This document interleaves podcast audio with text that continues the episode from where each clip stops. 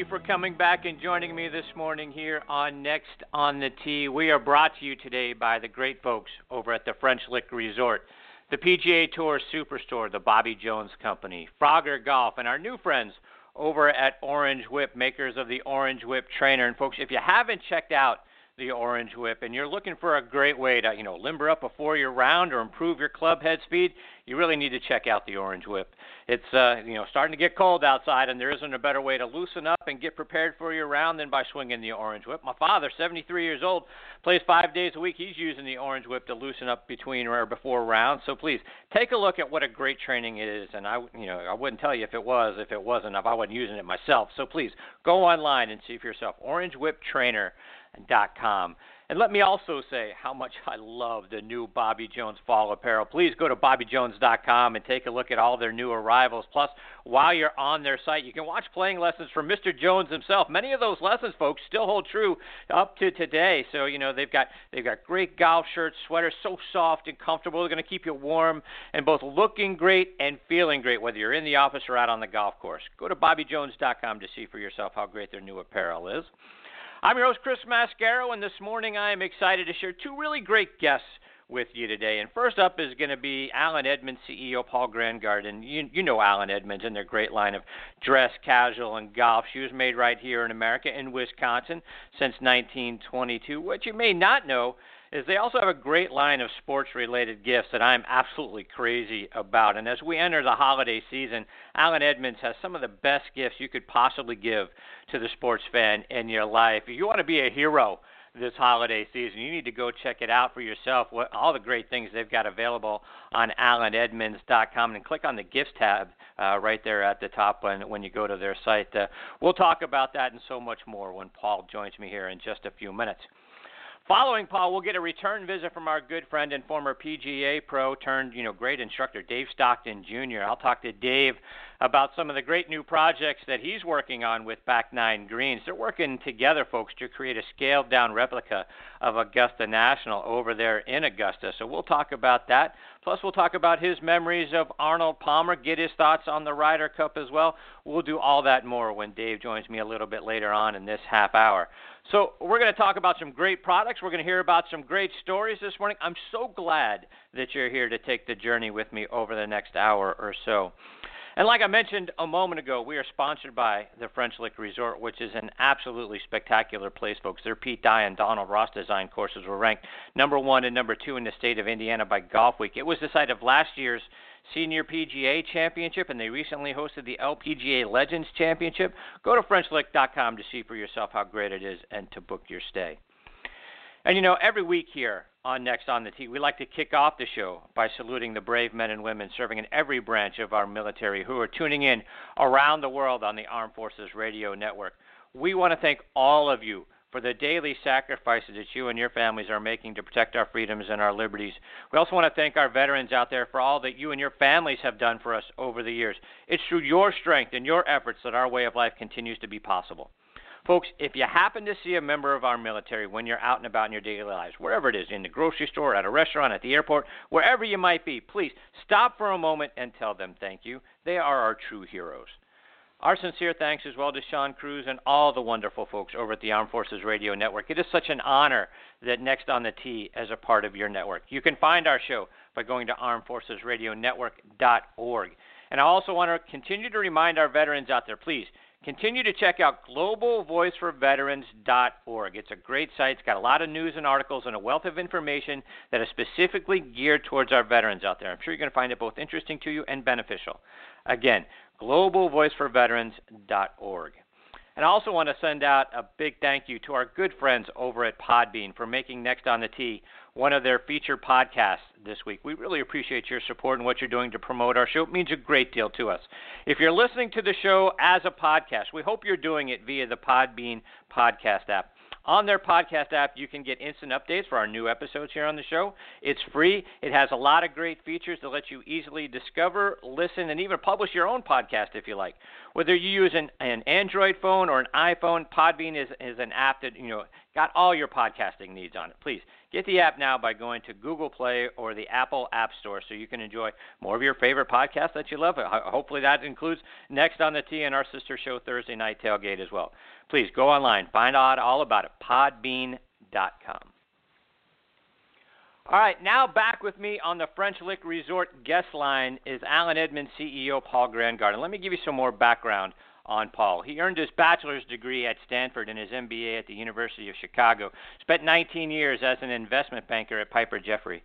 He's been the uh, president and CEO of the Allen Edmonds Shoe Corporation for the last eight years. And when he took over as CEO back in 2008, they were on the verge of bankruptcy. So, what a great turnaround story that Paul has led. There's so much more, though, to Allen Edmonds than just shoes. This time of year in particular, you know, I like to remind folks about their great accessories and gifts. You know, some of the coolest items you're going to find anywhere for the sports fan in your life, like the authentic Fenway Park wood or, or Wrigley Field wood seats, you know, that they've made into cufflinks.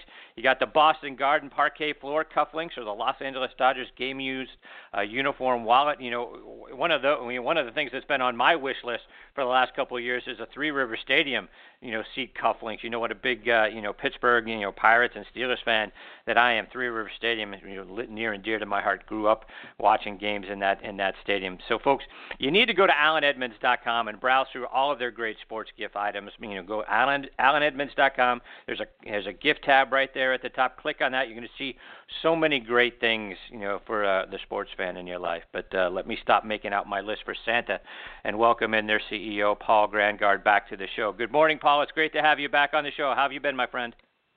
I've been doing well. Thank you very much for having me, Chris. It's great to be back with you, and I just want to join you right off the bat in uh, sending out my admiration and thanks to the men and women in the armed forces. They do a great job for us, and we all owe them this incredible debt of gratitude, as you said. So, absolutely add, right. Add thank my you. words to yours. Please, thank you for that. So, Paul, going the last time that you and I spoke, you were telling me that you know Allen Edmonds employs about 700 people, all here in the U.S., which is up 100 percent from what it was, you know, six years ago. Talk about the commitment that you and Allen Edmonds has to, you know, you know, making your shoes right here in America, being patriots, you know, which is very rare in the shoe industry.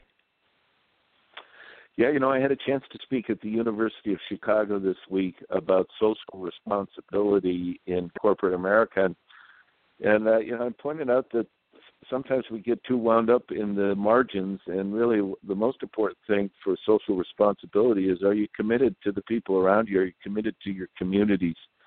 Uh, a decision that was made in the 1980s and carried through uh, by my one of my predecessors and the owner of the company at the time was to stay in Port Washington, Wisconsin, and produce shoes in America when most of the rest of the industry was going overseas. Less than two percent of the shoes that are made in the United that are bought in the United States in a given year were made in the United States. The vast majority of shoes are imported. Most of them are imported from China or India. And uh, and yet Allen Edmonds decided to keep producing shoes in the United States, and uh, we're very proud of that. It's um, is part of what makes us who we are. It's the most important part of what makes us who we are. Part is also a very American value, I think. Uh, we make great shoes, but they're accessible in terms of their price. We always have something on sale. We've got a special offer for the military, uh, for active military people uh, to buy our shoes at a discount. We have the same offer for students coming out of school. So you know, we we don't want to be a luxury brand. We don't want to be so upscale and so expensive that uh, people starting their careers or interviewing for the important first job coming out of college or coming out of the military can't afford to present themselves well with a great pair of shoes, a great belt. We now sell sport coats made in the USA. We're about to start selling business suits made in the USA next year. So um, we're really committed to American manufacturing and to American values in the products that we present.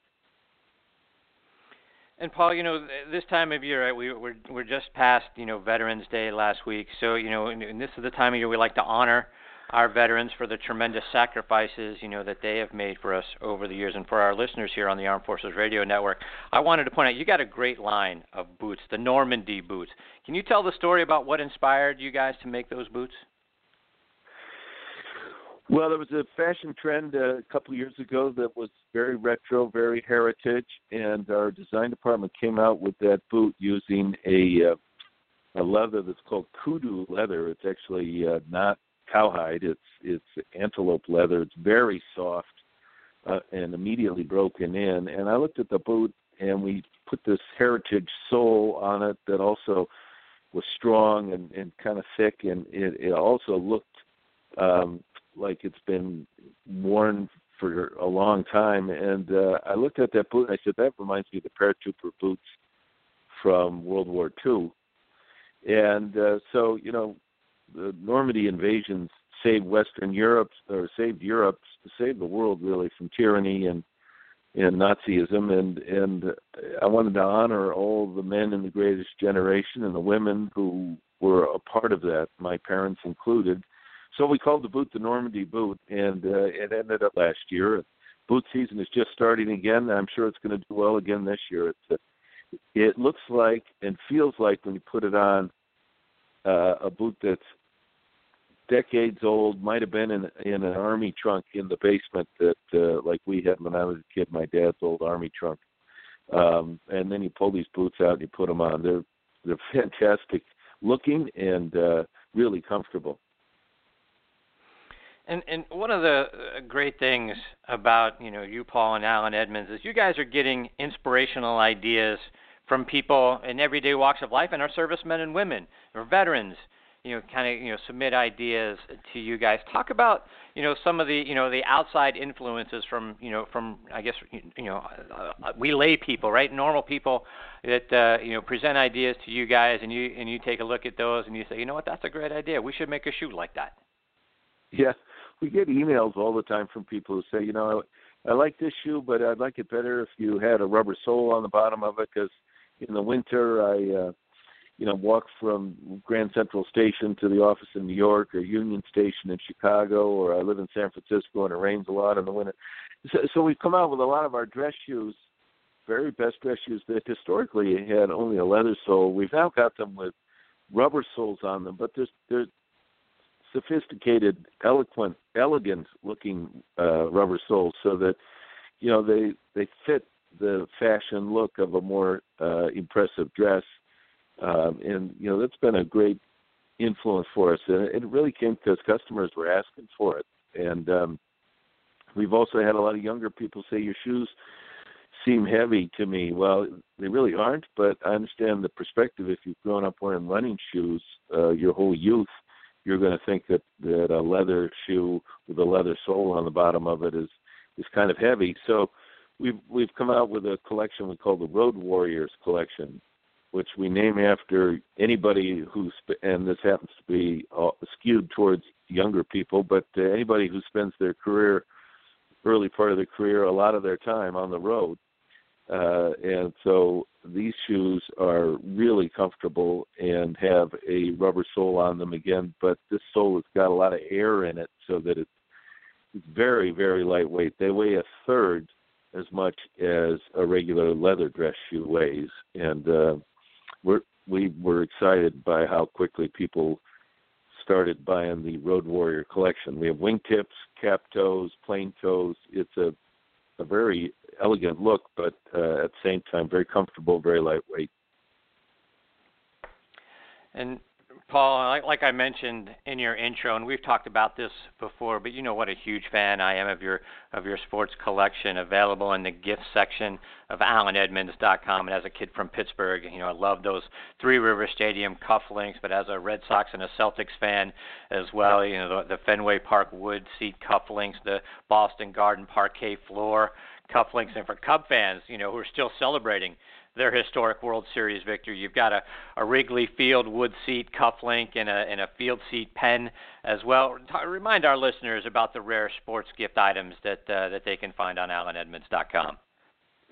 You know, we work with this company in San Francisco called uh, Tokens and Icons on those products, and then with another company called the Historic Pen Company. And uh, you know, I love sports I love history, and both of those things I think make incredible gift items for colleagues, for friends, for the men in your family.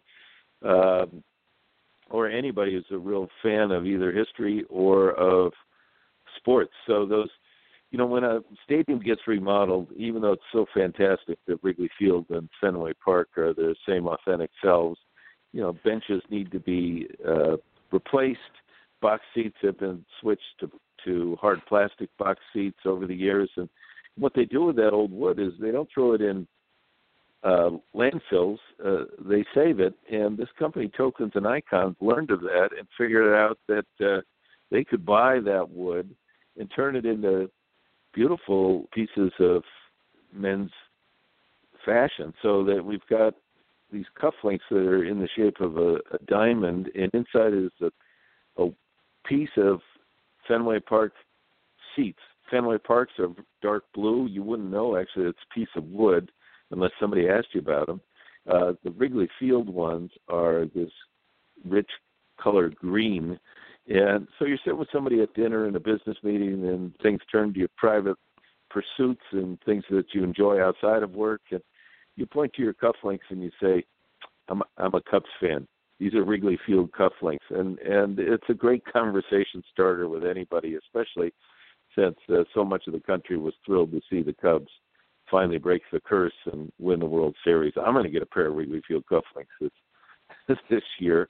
Uh, and then on the historic Pen side, when uh, yeah, when yeah, when you know the Trumans remodeled the White House, they took a lot of wood that had been around since Thomas Jefferson out of the flooring and the the walls of the White House uh, and replaced it with stronger, newer wood but again, they didn't throw that wood away, so you can get a pen that is made out of the the the cylinder of the pen is made actually out of wood from the White House, from the home where Lee and Grant met in Appomattox for the surrender. You can get a pen from Independence Hall in Philadelphia, which has been remodeled. And you know, you're holding a piece of history in your hand, and if you let your you know, you won't be sure about this, but you can imagine that maybe uh, Thomas Jefferson actually walked the wood that you're uh, you're holding in your hand now. So it's it's um, again very special, thoughtful gift to give. We don't make them at Allen Edmonds. Uh, we partner with these companies that that make them.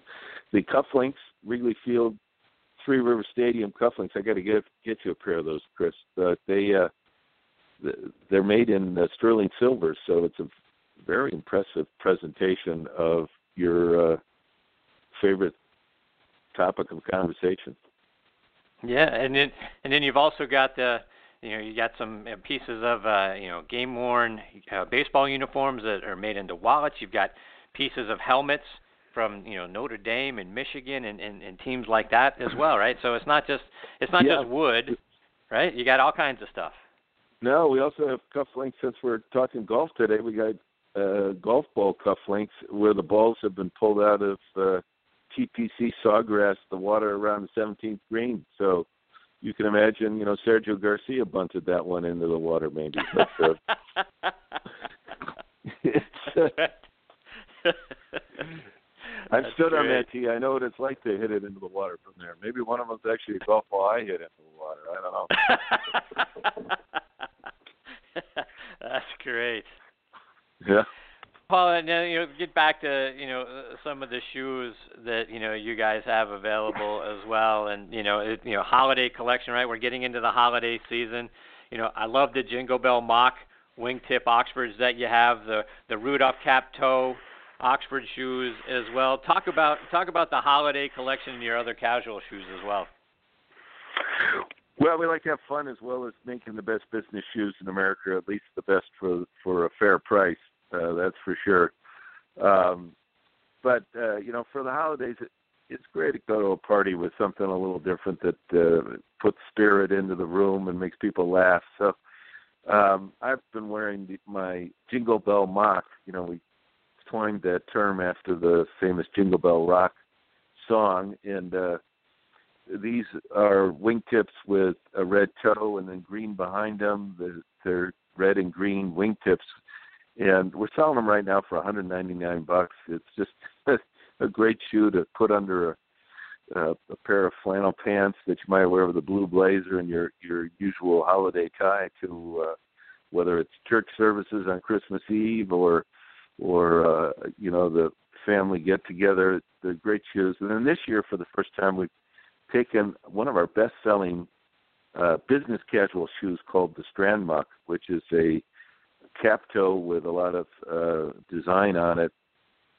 And um, it's brown. It's made out of cowhide. It's a rugged looking, but still uh, uh, businessy uh, shoe. And we we made the cap toe on it red, and so it's red and brown behind it. So we uh, called it the Rudolph for the red-nosed reindeer. And and those are actually selling better than the red and green ones this year. So, in fact, just yesterday, I was with a young guy who works for the Minnesota Timberwolves in their sales area. Very impressive young man, uh, about 28, 29, 30 years old, and uh, he was. Uh, I I offered to get him a pair of good business shoes because when I met with him uh, for a business meeting, I was a little surprised that he he didn't have shoes that that were fitting for his personality and the importance of his job and the, the the way he presented the rest of himself. So I wanted to get him some of our shoes. He's an opinion leader, and I brought him to the store, and he went straight for the Rudolphs. And uh, I gave him a pair of shoes, but he bought the Rudolph pair for himself, and it was fun to watch him walk up to the mirror, look at himself in the mirror. Was like a scene out of a movie. His back kind of straightened up. He turned to the side. He smiled, and uh, so I guess he's going to wear those shoes all year round. They're not just going to be his holiday shoes. The the the red isn't that loud, so you can do that. It's just a cool look. So Paul, let's let's talk a little golf shoes, and and you know, boy, you know those Fort Worth golf shoes that you guys have remind me so much of the shoes that Gary Player used to wear back in the day. A really classic look to the golf shoe. Talk about some of the golf shoes you guys have available. Yeah, we have uh, two kinds of golf shoes. We have the traditional kind of golf shoe, and the Fort Worth is is exactly that shoe. It's the shoe I was I wore both kinds this summer. We have a spikeless shoe that we do with Jack Nicklaus, uh, and those are all named after golf courses that Jack designed. And I wore the Renegade, which has got some running shoe attributes to it, also some mesh for breathing. I wore it all summer, but it's gotten a little cooler here in the upper Midwest over the last few weeks. And I started, uh, I went back to the what we call our honors collection shoes, which are you know, leather bottom shoes with a regular dress shoe look uh, and uh, soft spikes on them. And I wore the uh, Fort Worth uh, the last few weeks of the season here, and uh, my last round was last weekend and my last hole I birdied in those shoes. And I'll tell you, there's a different feeling between spikeless golf shoes and shoes with a heel. It's a matter of taste which one you like. But when I put those traditional golf shoes back on for the first time in quite a while, it was like going home for me. It was uh it felt so great and my swing suddenly calmed down and uh I played better in them too. So uh don't don't forget about the uh the good looking old leather bottom golf shoes with a heel on them. Those things they made Jack Nicklaus great, or actually Jack Nicklaus was great in them. Arnold Palmer was great in them. Gary Player was great in them. You can play great golf wearing those kind of shoes. Phil Mickelson still wears them. He, uh, if you watch kind of golf shoes he wears, he hasn't gone to a, a skateboard type shoe or a bowling shoe look. He's stayed true to the really good looking dress shoes. So it's that kind of shoe is great. Yeah, no, I mean I I love that four weight uh, Fort Worth uh, golf shoe. Like I say, you know, it's you know Gary Player, Mr. Player has become you know very important to us here on the show. We've we've been blessed to have him on the show several times, and and uh, I just you know that's the classic look that I remember Mr. Player wearing all the time with the all black, and then you know those uh, those Fort Worth style golf shoes. It's uh, it is it, it is a great look, you know, and so much today, right? We're all we're all talking about retro and on all that sort of thing. When you when you put look at those golf shoes, you think, boy, that's that's that's golf, right? That's golf in the '60s and the '70s. Well, there's a there's a reason they use the word classic for things. You know, the classic endures and uh, stays great for a long time, and those shoes just are classic. And Gary Players looks great in them, and so do other people, younger people too. It's just a great look. Paul, we spent you know a lot of time here talking about shoes, and you alluded to this earlier when you were talking about some new things that uh, you're going to be doing from a, the, from a clothing perspective, right? Getting cold outside, like you just mentioned a moment ago, and you guys have a, a full line of clothes from shirts to sweaters to jeans to pants that you know the people can find on AllenEdmonds.com. Talk about your you know your V-neck and your quarter zip sweaters and and uh, some of the other things that uh, that we can put on to keep warm out on the golf course as uh, as like I say as the temperatures turned colder. You know, we uh, we decided a few years ago that our customers are so important to us, and they trust us uh, to find that sweet spot between uh, looking good and trying too hard. And um, we, uh, you know, a lot of fashion companies want to push you into the trying too hard category, and it's usually a buddy of yours or maybe somebody you don't know very well who who lets you know that it's not working for you. So. uh you know, we know where that borderline is, and and we decided we'd go into uh, fashion clothing as well, mostly on the business casual side. We have these great sweaters made out of unbelievable uh, yarns and and uh, both cotton sweaters as well as merino wool sweaters. We have V-necks, crew necks. We have quarter zip with a leather, little leather tab on the sweaters. We have these great looking shirts that you can wear with a sport coat or you can wear when you're just uh, going without anything other than your shirt on top because they've got beautiful patterns in them. You know, I I hired a guy a few years ago by the name of Ini Iyamba. Ini was born in Nigeria and came to the United States in his early teens, and and um, he's an American citizen. He's a great great guy, and he's he's been a fashion model himself but he's also got a great eye for uh, again that borderline uh, between uh, looking good and trying too hard. So he uh, he does all of our uh, sourcing of all of our product in the apparel area, and he does an absolute great job. One of the things that we do that I'm most proud of is we've brought back shearling coats. And again, back to this idea that we want to be accessible. Shearling coats, out outdoor coats, winter coats, uh, fall coats. You know, those things are often several thousand dollars when you buy them someplace else. And we have ours made in New York, and uh, they're really great looking coats. And we don't sell them for those kinds of prices. They're expensive. I don't want to give anybody the wrong impression. They're not expensive, but they're a thousand dollars less than you pay for that coat from somebody else. And it's it's just a really I, I've got one that I really like right now that it, uh, it's blue leather on the outside with some brown leather touches, and then this kind of light brown shearling on the inside. Looks a little bit like the Marl- Marlboro Man coat. It's a it's a great casual outdoor coat for a football game or getting around in the winter. And Paul, and you know, kind of put a finishing touch, if you will, on uh, you know on the ensemble that you guys have to offer. I'm I'm a big fan as well of that pub cap that you have. Looks perfect, you know, for for golfers. You know, keep our heads warm when we're out on the golf course during the winter months. Talk about some of the finishing touches that you guys have available in your caps and your gloves. Yeah, we've gone to, uh, you know, you want to have the right thing on the top of your head when you're out golfing, that's for sure. So we have these great uh, baseball caps that are actually made out of out of Scottish wool. They're really warm, and uh, some of them have ear flaps that you can pull down if it's especially cold and pull the flaps over your ears. And you know when when you play golf in the in the fall and the winter in, in southern parts of the United States, you know you got a really low sun. So just putting on a stocking cap it can get in the way of you know not having some sun protection for your face and also for your eyes. So it's it's great to have a, a brim on that cap that's still keeping you warm that uh, is more like a baseball cap or a golf cap um, when you're out playing golf in colder weather.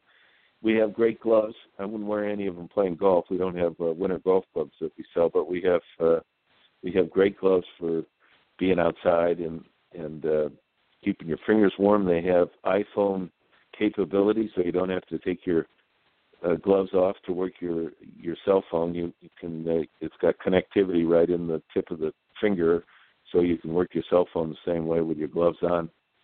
You know, we just we're trying to make sure that when a man walks into our store, or maybe his significant other walks into our store looking for a gift, that there's a lot of stuff there that uh, people are interested in.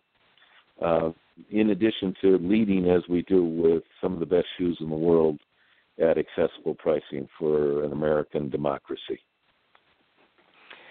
So, Paul, before we let you go, besides AllenEdmonds.com, where can people find Allen Edmonds shoes and apparel?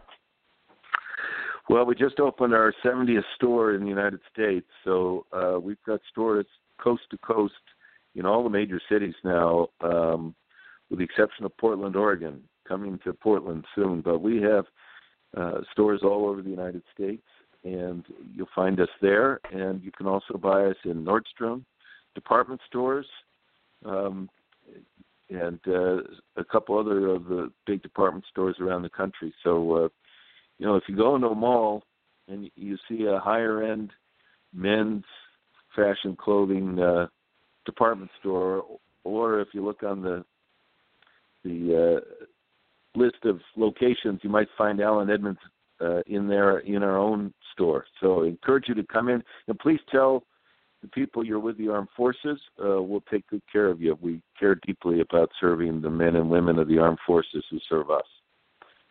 Thank you so much for that, Paul. Remind our listeners one one last time, Paul. How can they follow you and follow Allen Edmonds as well over social media? Oh, we're on Facebook, we're on Twitter, we're on Instagram. Just uh, Google Allen Edmonds, A L L E N E D M O N D S, and uh, you'll find us all over the place. You will you won't be able to get away from us after a while. And do me a favor, read my blog every now and then. There's a, a thing that says CEO blog, and, and my uh, my family is you know reading it for me, but uh, it'd be great to have some other people read it. And and feel free to send me an email. I'd love to hear from people.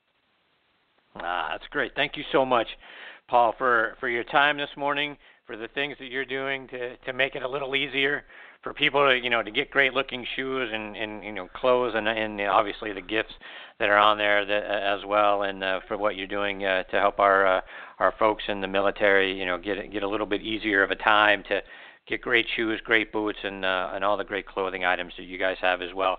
It's been a uh, a blessing having you back on the show again today. I hope you'll come back again real soon to you know keep us updated on all the great things you're doing. I always love having you part of the show. Chris, thank you very much. I want to wish you and your family a very happy Thanksgiving and happy Thanksgiving to all the of your listeners. Uh, we're thankful for them here in our home. That's for sure. Thank you very much, Paul. Same to you and yours. Look forward to the opportunity, hopefully, to catch up with you again real soon in between now and then. All the best to you and your family, my friend. Thank you, my friend. Bye-bye. Bye. That's Paul Grangaard, CEO of Allen Edmonds, and folks, again, Allen Edmonds, A L L E N. So you know that's how they spell Allen, and Edmonds is E D M O N D S. AllenEdmonds.com. Great stuff, great shoes, great clothes, and I'm telling you what, you got to check out the gifts now. That stuff is absolutely outstanding. You know, oh, boy, the, you know, not only from the cufflinks to the pens to everything else that they have, and then the golf shoes. I'm telling you, those golf shoes are absolutely spectacular looking. Those Fort Worth golf shoes, man. You know, again, as a, we've been blessed to have Gary Player on this show multiple times. Those things are very reminiscent to what Mr. Player used to wear. So, great shoes, great clothes, great gifts and Paul Grangaard's a great guy as well. So AllenEdmonds.com, check it out online. All right, before we get to my next guest, Dave Stockton Jr., I want to give a shout out to our friends over at the Bobby Jones Company, folks. You know, cold, damp, windy days, right? Game changers when you're out playing and that sort of thing. And you can't beat, you know, you can't beat the odds you know, uh, any better than with uh, putting on Bobby Jones layers. And they're, you know, they've got a great line of quarter zip pullovers and soft sweaters. Check out all their great styles at BobbyJones.com. And while you're on their site, click on the equipment link to see their great line of drivers, fairway woods, and hybrids, designed by one of the game's most influential, you know, equipment designers, Mr. Jesse Ortiz. You know, Jesse, like his father Lou, and, and, and Bobby Jones himself, right? Jesse has a passion for golf and golf club design. You remember his great tri-metal fairway woods from his days at Orlimar. Well, now he's putting his creativity and innovative designs to work, creating great golf equipment for the Bobby Jones Company. Check it out online by going to the equipment tab on BobbyJones.com or going directly to BobbyJonesClubs.com. And I also want to give a shout out to one of our new sponsors at the Orange Whip Trainer. Let's hear a word from our friends over at Orange Whip. Why does every golfer need an Orange Whip Trainer? Because it works. Feel what it's like to swing like the pros. The Orange Whip is used by over 300 PGA, LPGA, and Champions Tour players. It was voted the number one teaching and training aid by both PGA.com and the Golf Range Association of America. And it's the top swing trainer of PGA and LPGA members. It's also handcrafted in the USA with all American parts. Visit orangewhiptrainer.com to learn more. Yeah, it really is a great training aid, folks. Help loosen you up, improve your swing speed, and all that sort of thing. So please go online and check it out for yourself. OrangeWhipTrainer.com. All right, we'll get to my next guest, Dave Stockton Jr. on the other side of the station of this station identification. You're listening to Next on the Tee with Chris Mascaro, heard around the world on the Armed Forces Radio Network. And now back with me and making his sixth appearance with me on the French Lick Resort guest line is Dave Stockton Jr. Let me remind you about Dave's background. He's from Redlands, California. Like his father and grandfather, he was an All American golfer at the University of Southern California joined the then Nike Tour, now the you know nationwide tour, back in 1993, and won twice during his rookie season at the Nike Connecticut Open and the Nike Hawkeye Open. He went through Q School in 1994 and earned his tour card, finishing 96th on the PGA Tour money list that year. Had two third-place finishes that year, plus another top 10 finish as well. From 1993 to 2006, he had six top 10 finishes out on the uh, web.com tour, 13 top 10 finishes on the PGA Tour. Following his days out on tour, he spent a couple of years as a commentator for the USA Network. He's now one of the top instructors anywhere on the planet. And uh, when he's not helping others improve their golf games, he's hunting with his dad and his son. And I am privileged to have him back and next on the tee again with me this morning. Good morning, Dave. How are you, my friend? I'm doing good, Chris. How are you? Ah, fantastic. Thank you. So, Dave, biggest question to, uh, you know of the day, right, for today. USC UCLA tonight, and then you got Notre Dame next week. Yep. So you know your boys have won six in a row, including a huge win last week, right over number four Washington. So can your boys run the table and uh, maybe get a little bit of help from Washington State or Utah and catch Colorado in the uh, Big 12 South Division? Well, we need a lot of help in that department. I do think, I do believe we'll win the next two games. I think we're just playing the best football we've played all season, and we continue to uh, learn. I mean, they're still learning and they're young, but um, I think that uh, you know college football is all about getting on getting on a roll, and they're definitely on one right now. I'm not sure they're going to catch. You know, uh, Colorado and, and Utah are both ahead of them and need a lot of help there. But if they win out, it's a heck of a season after starting one and three. So, uh, Dave, you know, uh, you're you're a great follow out there on Twitter. And for our listeners, you can follow Dave at DSJR1, and his, his tweets are a lot of fun. You got to go check it out. And Dave, I, you know, one of the things that I saw lately on on your Twitter feed is you're working with Back Nine Greens to design a uh, a replica of Augusta National over in Augusta. So, talk about what's that yeah. project all about? Yeah, it's a, this is really neat. Um, you know, I I researched the the synthetic turf companies and um, I found the best one out there is this Back Nine Greens company, and I got to know the owner Dominic Nappy, and we became friends. And um, just I knew it was something you know with my dad and I specializing in in short game and putting. What a great pairing! And Dominic jumped in all on it. He thought it would be great to have my dad and I be a part of uh, the his company, and we brought this this client who um, has a really nice place. Well, you saw probably saw the picture on Twitter of the of the ground. We were laying it out yesterday, and um, we're going to design a nine-hole putting and chipping uh, complex in his backyard, and uh, it's going to be fantastic. Probably heading back there the week after Thanksgiving for about three days to shape it and and get it going, and so they just lay the turf down. It'll be ready. Um, we want to get it done before it gets too cold, but um, we're going to have LED lights in the cups, and and the week of the Masters, my dad and I always go uh, and do corporate stuff. Uh, uh, that whole week, we go there not necessarily to work with our players, but we go there to uh, do the corporate stuff at night. And um, uh, this is a place we'll be uh, conducting clinics for the corporations each night and you know giving lessons and just it's going to be there'll be a lot of fun uh, contests to be had for sure and uh, looking forward to that uh, the week of Augusta this coming year. So is that a place that's going to be, you know, open to the public to check out, or is that, you know, as you said, it's in someone's backyard? Is that yeah, something that's it, uh, that's private? I know. I had some people on Twitter ask me, hey, "Can I go see it?" And it, it's a private residence, so um, you know, one of the ones you can see that that my dad and I uh, were a part of was to the right of 14 on Pebble Beach. Uh, gentleman had us come in and, and design his backyard, and it's it's really turned out great. I mean, he's got it's a, it's just a it's an adult playground, but kids obviously can have fun there too, chipping and putting, and and you know this this one at Augusta will be you know strictly just the people that are invited to be there. It's not uh, not going to be open to the public, unfortunately. One of the other things that uh, I saw that you and your dad are endorsing is, is a new training aid called the Flex Putter, which looks similar to me, if you will, like a cross between like a Medicus Club and the old bull, uh, bullseye style putter. Can you talk about what the Flex Putter is? Yeah, um, it's it's a it's it's it really goes along with what we teach, where we don't flip our hands at the ball and we stay solid through with the back of you know, your lead hand leading through uh, so it's not a release; it's just more of a brush stroke. And this shaft is is very flexible. Um, and the head that we have on the, the club now that we like to use, they started with a bullseye style head, um, and now we've gone to more an, an Anser style.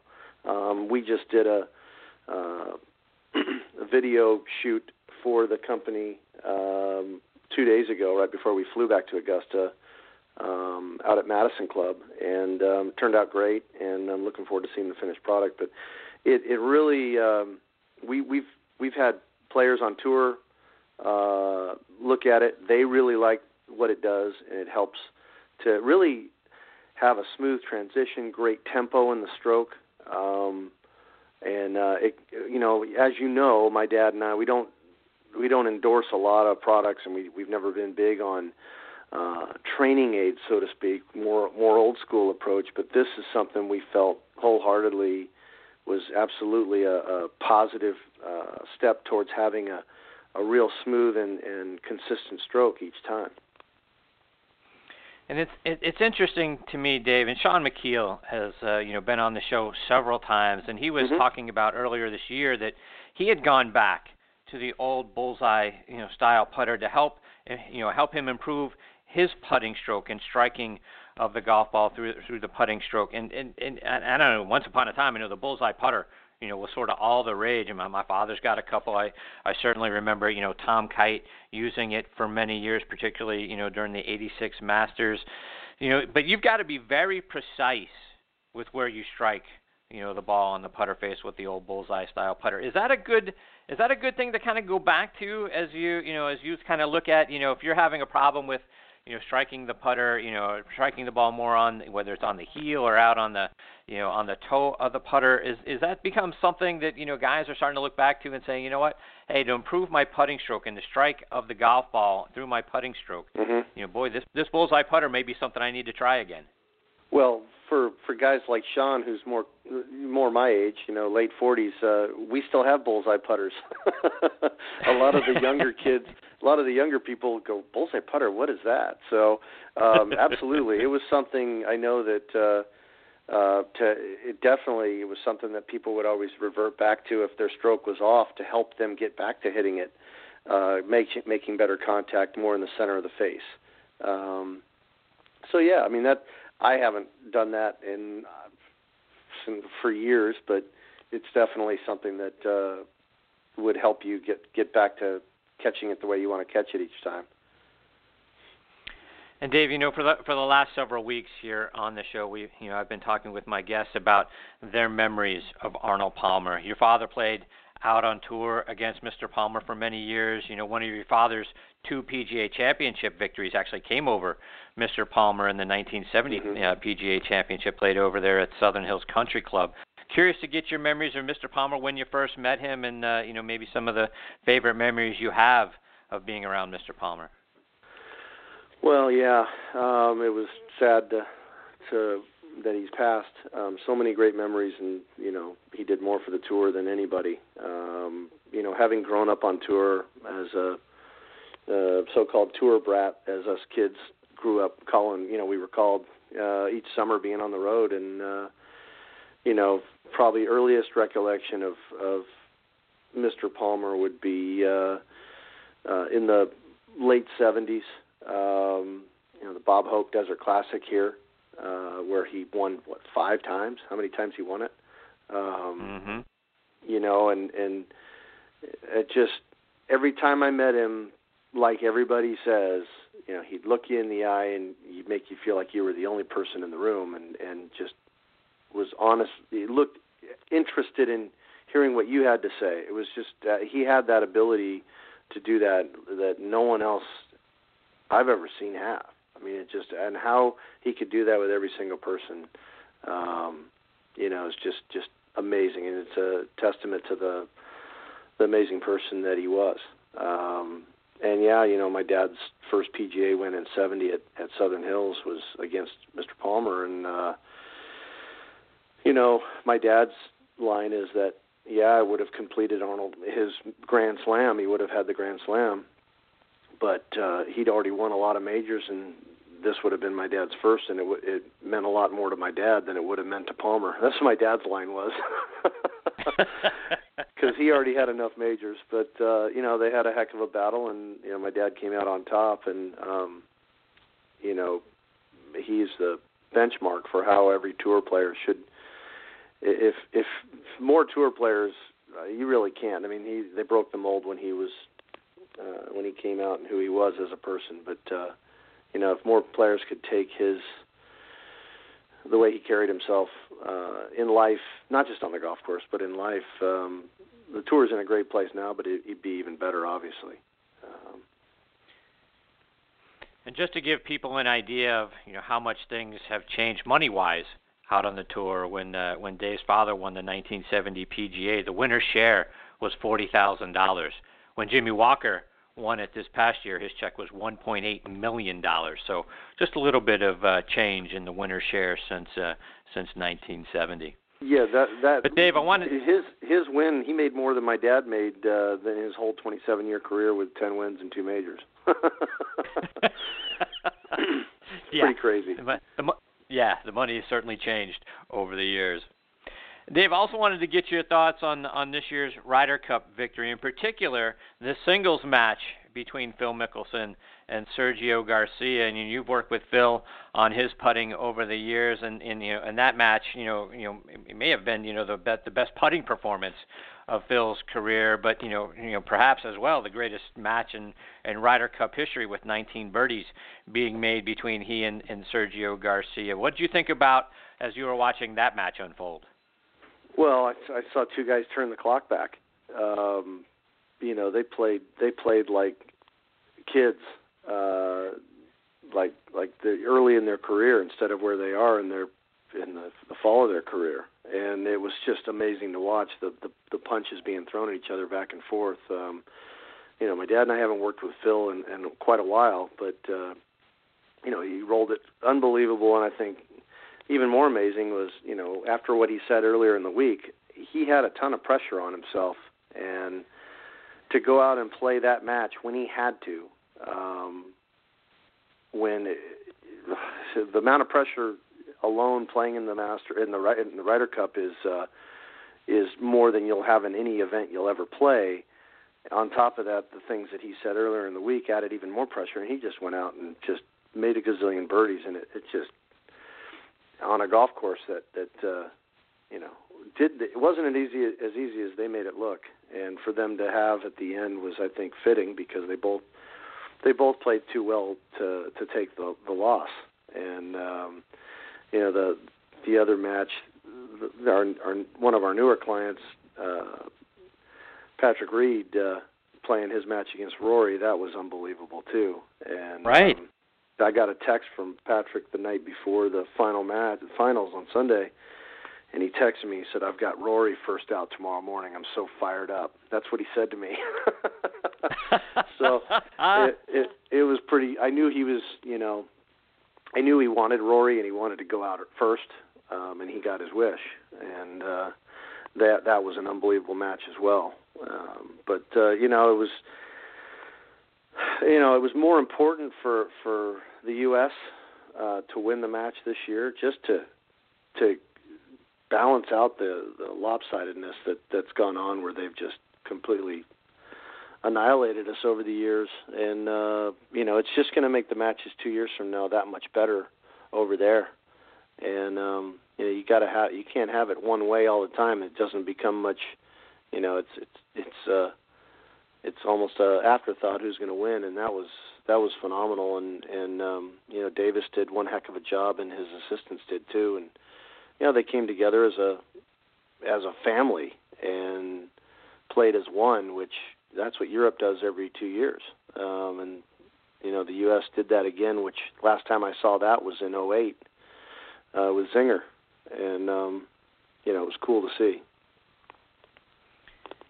As you talked about, you know, working with Patrick Reed now in the match between he and Rory McIlroy, and you know, from an emotional level, you know, eh, I think for you know all of us, you know, pulling for for the American side, right? You you, you know, the, the adrenaline rush you had from just watching the emotion, you know, and the and the swings back and forth, and you know each one of those guys sort of landing a haymaker, if you will, right on top of, of one another. But as a as a you know a guy who's who's working with Patrick Reed, do you get caught up in the emotional level watching him and watching what's going on? And you know, you're kind of to me, it almost felt like you know it didn't feel like golf anymore. It almost was like the emotions that I feel when you're watching football or, or some you know some more emotional sport, right? Because typically golf is more subdued but not during the yeah. Ryder Cup, and certainly not during that match. Do you find yourself getting caught up in it emotionally as well?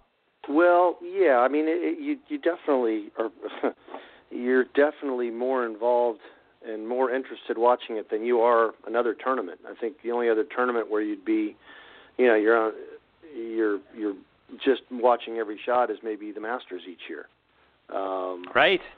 But but I the the greatest thing that I saw you know there were a lot of negative things which you know there's gonna it's gonna happen you know you when you mix with the fans with if you mix alcohol you start drinking at 8 a.m. or 7 a.m. whenever they start drinking by 3 in the afternoon they're pretty lathered up I don't care if you're American or European you're not going to be in your right mind necessarily um, but the greatest thing that I saw was the when Rory made the putt on the whatever hole it was, eight, somewhere on the front, he made a putt, and then Patrick went in there and followed it up and made a you know a 15 footer, 18 footer right on top of it, and you know he wagged his finger at Rory, and Rory just laughed, and then they walked off the green with their arms you know around each other's shoulders going to the next tee, and that was the epitome of sportsmanship and hey, I want to beat you just as bad as you want to beat me, but this is some pretty cool stuff. Let's let's see what the next hole brings, you know. And it's just really right. cool. And it was just uh, as a fan watching that, you're sitting there going, you know, what is better in sports than this right now with with what's going mm-hmm. on? Whether you're a golfer or not, it was you couldn't help but get caught up in it, and it was really neat to see. And Dave, to your point a moment ago about the Masters and Patrick, you know, Patrick, you know, sort of been labeled, you know, Captain America now that you know after his great performance, and not only in this, you know, year's Ryder Cup, but you know, in some, you know, some of the Ryder Cups in the past, but you know, hasn't broken through yet to win a major. But the enthusiasm and the fan emotion that sort of carried him through that singles match. You know, just like I said, you know, not only really cool, you know, to watch, but you know, also to to feel like you're a part of. But you talk about the Masters, and that's sort of you're right. That's a place where enthusiasm, particularly, you know, we all know the Masters isn't won until the back nine on Sunday. But you know the patrons, the patrons can start to get wrapped up in it because you know that's a place where you can make eagles and birdies and all of that sort of thing. You know whether he can carry that emotion, and it's a long time. It feels like forever before we get to April and the Masters. But that's a place where you know you would think if he could be in contention on Sunday, couple of strokes out, all, all of a sudden he starts to make some putts, and I think that enthusiasm can get very easily, re, you know, regenerated for him, and might be able to carry him to a, you know to a Masters victory. Do you do you see that you know that maybe this is something that you know Patrick is going to be able to carry with him this Captain America, this enthusiasm, this you know maybe he starts you know you know fish shaking and all that sort of stuff that the fans can get behind him and carry him to a major win. Oh, I think so. I mean, I I know that you know he is uh, a, a serious fan favorite with the U.S. fans over here. You know, winning at winning at Bethpage uh, at the Barclays this year, um, and then what he did at the Ryder Cup. Um, you know, he's going to be one of the ones that I'm sure the media has in discussion of, you know, you know the top one of the top guys. They should you know good. They should be winning the major this year. So that brings pressure. But I've never seen. Uh, I've I, I've only worked with Patrick for you know four months or so, uh, three three four months. But um, I've never seen pressure get to him. Even when I was learning about him when he was in college and doing what he did in college and winning national championships and and then qualifying for the tour through Monday qualifying. I mean, who does that? The guy's fearless. Um, if he's around the lead, you know, on the back nine at Augusta, uh, you you know that he's gonna he's not to back up. He's going to go after it, and he's going to continue to play his game. And he plays to his strengths as good as anybody out there. And you know, all these guys they know that the Masters is the first major. They start talking about it in January uh, during the West Coast swing, and and it just builds until it hits early April. And um, all the players are going to, you know, Patrick's no different. They're going to play their schedule to prepare themselves for that first major, and that's really you know. Uh, we we will do what we can to help him be ready with it when it comes to the the putting side of things, and um, you know just uh, continue to help him and the other players we're working with. And, and oh, by the way, for people who don't don't remember, Patrick Reed in college, two-time national champion. Oh, by the way, at Augusta State over in Augusta. So, yeah, you would think Augusta National would uh, would be a place that he's got a really good chance to win. Yep. And speaking of the other guys that you're working with, Dave, who are some of the other guys out on tour that you and your father working are working with now? Um, well, the two newest guys are um, Webb Simpson and Kelly Kraft. Um, so those are the newer guys. Uh, you know, we still have Francesco Molinari and Gonzalo Castano and Fabian Gomez. Um, so we've got we've got the regular guys we've had for a while, um, Johnny Vegas, uh, but uh, it's fun getting a couple of new guys in there, and um, you know my dad and I are looking forward to uh, getting you know the West Coast swing. We're, we're enjoying the little break right now, um, but we're uh, we'll be firing it back up in uh, January come the West Coast swing. Um, the hunting, as you mentioned in the beginning, we like to hunt um, my dad and I nightmare trip coming back from Augusta yesterday. Flight got canceled from Charlotte to Dallas, so we jumped on a plane to L.A. and got from Charlotte to L.A. and our flight from L.A. to Palm Springs was delayed two hours and 45 minutes. And the freeway was a parking lot, so it wasn't an option to drive. And got in right before wow. midnight. And my dad went down, left at about 4 a.m. to go down to the Duck Club to to hunt with Don Pooley, who's down there waiting for him. And uh, um, yeah, we. Uh, I don't know. There's no ducks down there. I mean, he he may get if he gets four, five, four or five. He's had a heck of a day. Uh, but it's been too warm uh, for any of the ducks to come down from up north. But uh, it seems like that's the that's my story anyway. Uh, but Pooley's in town. We just played uh, last Monday, Tuesday, Wednesday. We played at uh, at Bighorn Golf Club in their Bighorn Charities Pro Am three day event. And it's all 27 pros. They're 26 are Champions Tour guys like Pooley and my dad, and I'm the one kid under 50 that that gets invited each year to play, and uh, it's a lot of fun. So uh, Pooley's in town for the week, and then we've got our Bighorn Institute uh, uh, charity golf tournament that we put on. This is the 29th year for uh, the Bighorn Institute, which is, raises uh, funds for uh, help saving the bighorn sheep in the uh, the mountains here and um, we play that at Stone Eagle on Monday, and Don's going to be a part of that. Dave, just a couple more before we let you go, and you you know how we love to to plug the great things that your father achieved over the course sure. of his career, and goodness knows he should already be in the Golf Hall of Fame. 25 professional wins, won the PGA twice, you know, two majors, finished second at the Masters and at the U.S. Open, plus everything else he's done, right, as a coach and as an, an ambassador to mm-hmm. the game. Are we getting any closer to getting your dad in the Hall? You know, I I hope so. Um, you know, as they get older, I mean, my dad's 75. You know, people kind of forget um, what what he's done. I mean, he was a victorious Ryder Cup captain. He was also right. uh, a victorious assistant underneath uh, Zinger in 08. Uh, he was a part of two winning Ryder Cup teams. So there's four Ryder Cups he's either played on or been a captain or assistant, and they've won all four. Um, not many people can say they're four and zero. Oh. Um, and uh, you know, and the the contributions in the the corporate world, the corporate outings, he really laid the he, he was the king of the corporate outings in 70s and 80s to help grow the game and and through through that side of it too and and um and now with the teaching and you know now the fun a lot of fun. I'm real excited about this next thing because I know he's not playing much golf. He doesn't play much unless I get him out there to play with my son and, and he although he's taken me upon his uh uh, his his task to help him to help me get on the Champions Tour in a year and a half. He's he and I are working together to get my game right. So I I'm his project, and that's a heck of a project to have. But uh, um, the the back nine greens, uh, designing greens for people in, the, in in short game areas and stuff in their backyard, uh, something my dad and I love to do, and it's something fun we can do together and bring enjoyment to people. Uh, um,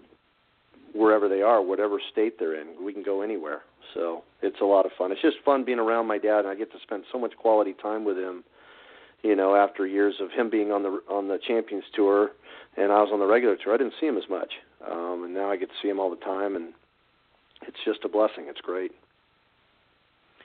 Dave, one final thing before we let you go. You got to give us give us you know one thought, one piece of advice for our listeners that uh, that they can take out this weekend on the golf course and help them make more putts. Um, I would I would just say that you got to realize there's a there's billions of people in this world that don't care whether or not you make that putt or hit that shot, um, and not to take it so serious. Have a visualize visualize where you want it going, or visualize it going in the hole, and then let it go. Don't don't try Trust it. Let it go. Dave, for our listeners, remind them how they can follow you both online and over social media as well. Um, well, on on the uh, on on Twitter, I'm uh, at dsjr1, and uh, we also have uh, at Stockton Golf is our is our company's Twitter, and then our our uh, website is stocktongolf.com. Um, those are the ways to to uh, to follow me and and what we, my dad and I have going on. My dad's not a Twitter guy, so I kind of, as you said, I I send out. My wife says I tweet too much, um, but it, it's a lot. It's a lot of fun. I'm not I'm not tweeting at 3 a.m. stuff like that. So, uh, but I mean, last night my dad no, getting carded you... at the when my dad got carted at the LAX airport in, in the restaurant we were in. I, I had to tweet that out. I, I thought I was I was kind of fired up. The guy carded me. I'm like, oh, cool, 48. I get carded. And he carded my dad. I'm like, gosh, oh, he's just carding everybody. Come on. That's great. And yes, folks, please at DSJR1. You're not going to find a better follow on Twitter than Dave Stockton Jr. Always fun to watch him, uh, seeing what he's tweeting out. And Dave, it's always great to have you as part of the show. Thanks for uh, for coming back and be a part of it today. I hope you'll come back again real soon. But uh, in between now and then, my friend, happy Thanksgiving to you and yours, and I look forward to the the opportunity to catch up with you again soon. Thanks, Chris. Always great being on with you, and happy Thanksgiving to you and your family as well. Have a great holiday. All right, take care, Dave. We'll catch up soon. You got it. Thanks.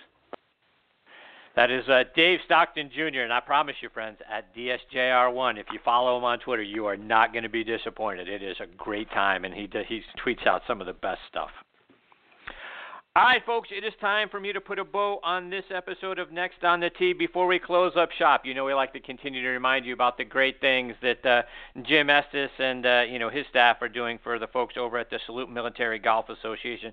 Such important stuff, such great stuff for our wounded veterans. Take a listen to uh, you know Jim and remind him of all the great things that they are doing over at the Salute Military Golf Association.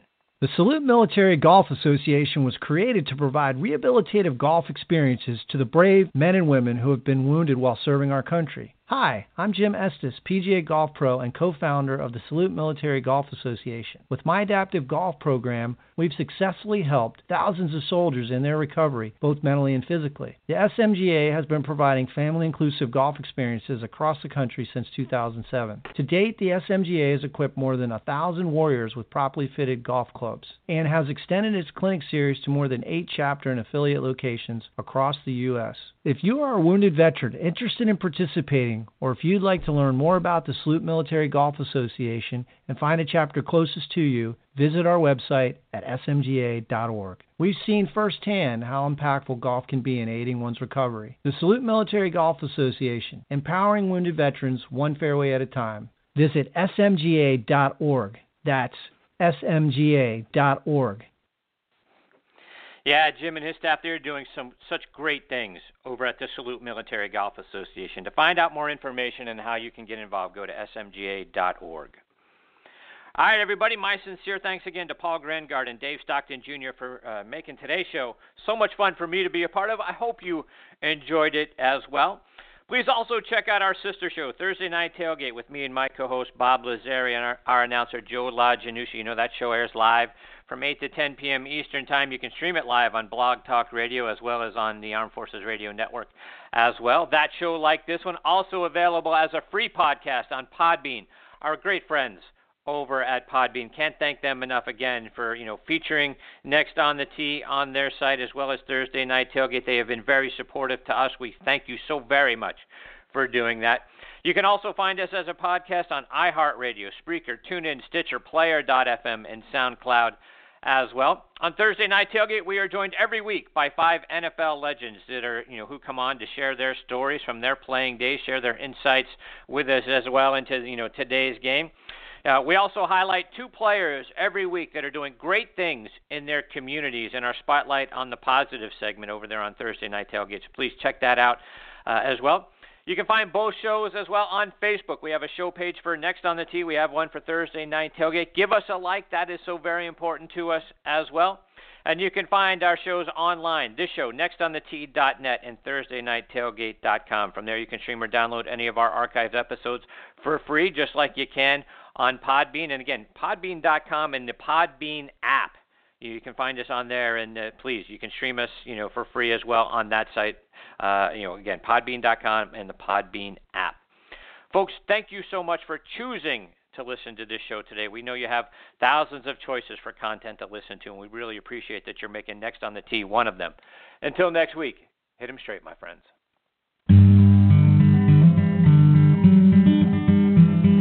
You've been listening to Next on the Tee with Chris Mascaro where PGA and LPGA legends, pros and top instructors, and media members go to tell their stories.